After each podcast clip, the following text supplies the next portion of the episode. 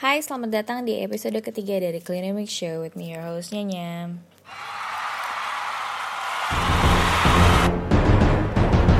Hari ini, tanggal 22 Mei 2018, nggak berasa udah hampir seminggu ya kita masuk bulan Ramadan.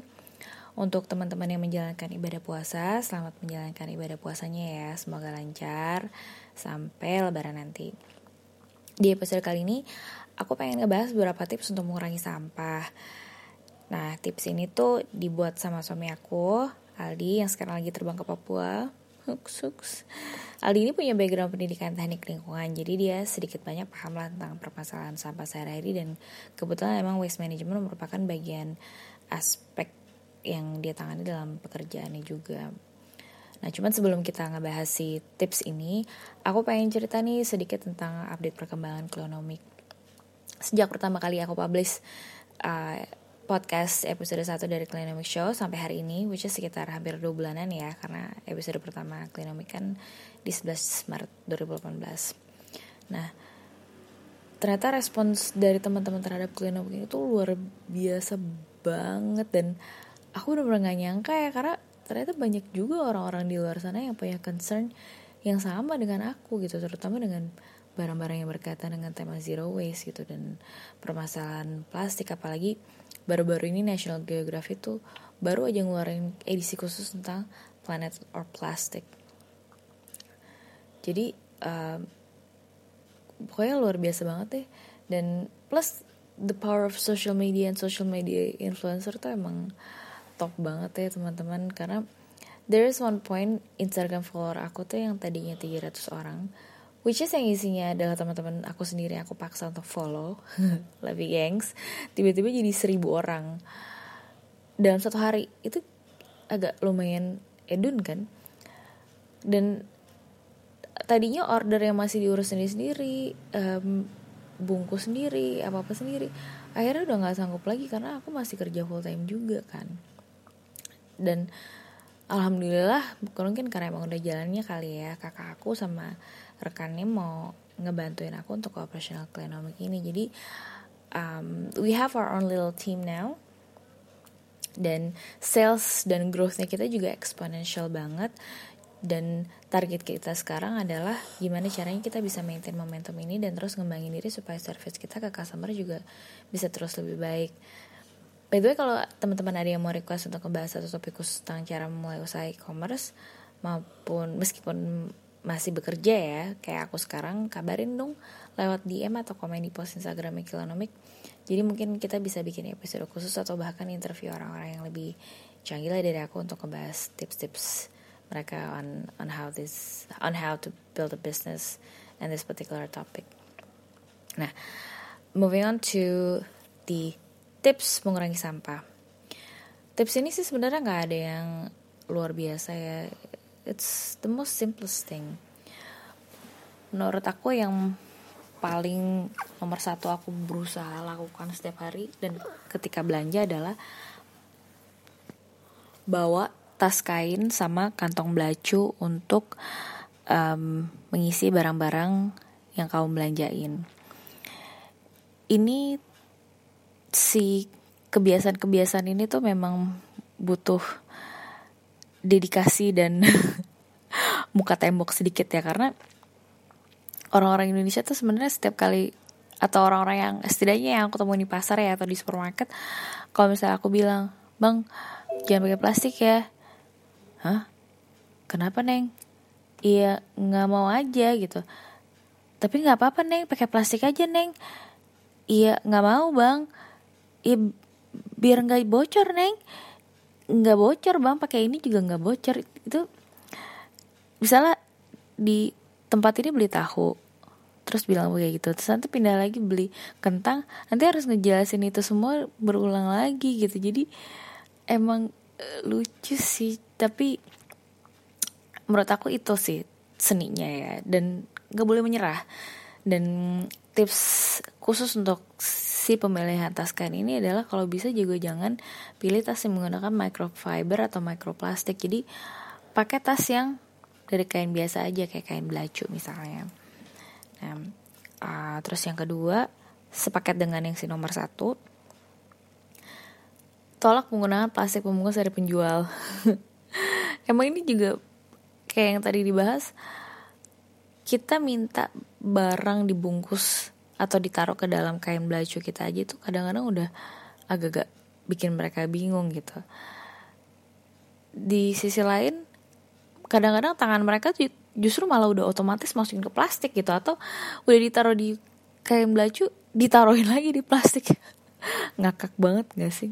Jadi emang instruksinya harus benar-benar spesifik. Bang, jangan pakai plastik, barangnya dibungkus di kantong belacu aja, kantong belacunya jangan diplastikin lagi ya. Nah, itu kurang lebih. Yang ketiga adalah kita kemana-mana kalau bisa bawa botol minum sendiri. Ini juga emang agak susah ya, karena kalau aku apalagi kalau misalnya pergi seharian, botol minum yang aku bawa kan juga gak gede-gede banget. Kalaupun gede 2 liter kan berat bawanya, sedangkan aku masih mobile. Jadi pasti beli bawa botol minum maksimal misalnya 500 ml atau 750. Dan itu tuh kadang-kadang untuk seharian kan gak cukup.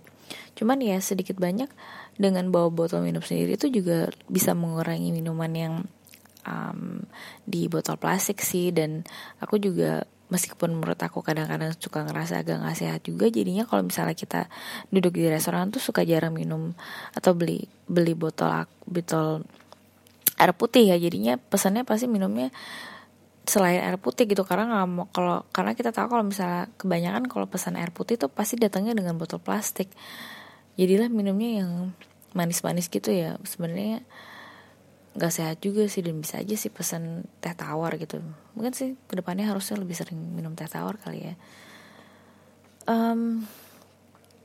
Nah kalau misalnya minum di restoran itu juga penting banget bilang, mas jangan pakai sedotan ya, atau mbak jangan pakai sedotan ya. Dan itu pun kalau misalnya udah bilang, pasti kadang-kadang ada juga dapur.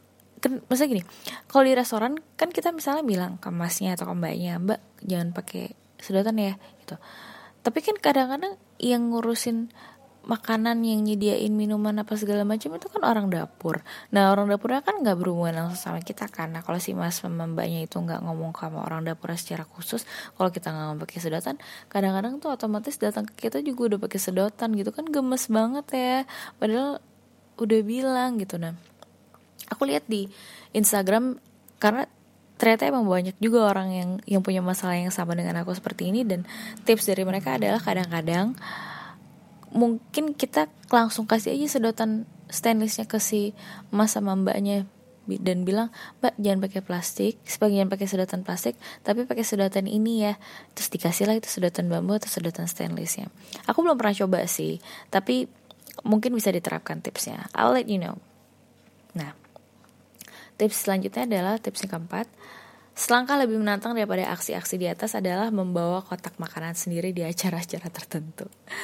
Aku berasa banget sih kayak, karena punya anak 2. Dan sering banget kan kalau misalnya kita lagi makan di restoran, kita pesan makanan buat anak-anak, tapi ternyata akhirnya ada sisa karena mereka susah makan apa segala macam. Nah, kalau makanan dibuang sayang, tapi kalau misalnya kita minta makanan dibungkus, tapi pasti mereka bawa plastik kan. Nah, karena sering banget kayak gitu, akhirnya aku memutuskan bahwa kayaknya kalau misalnya kita pergi keluar bareng sama anak-anak, kita harus bawa tempat kotak makan dari rumah untuk ngisi makanan-makanan sisa yang kita bawa dari restoran, supaya mereka nggak usah bungkus atau memberikan kemasan dari styrofoam atau plastik untuk membungkus makanan itu gitu. Jadi memang semua harus direncanakan agak lebih awal semuanya, setiap kali mau belanja, mau pergi, untuk mikirin bahwa gimana caranya supaya nanti kita gak harus spend uang atau beli wadah plastik atau pakai wadah plastik gitu. Dan untuk tips yang terakhir adalah, yang agak jauh lebih menantang adalah untuk tahan diri kita sendiri untuk beli produk-produk rumah tangga dalam kemasan yang kecil. Dan coba beli kemasan yang besar meskipun yang ada isi ulangnya gitu loh. Dan walaupun sangat terbatas, tapi udah mulai kok banyak sekarang toko-toko yang hanya jual isinya tanpa ada kemasannya ya, dan kamu bisa bawa kemasannya sendiri. Klinobok juga akan buka toko seperti ini lah, tapi nanti ya.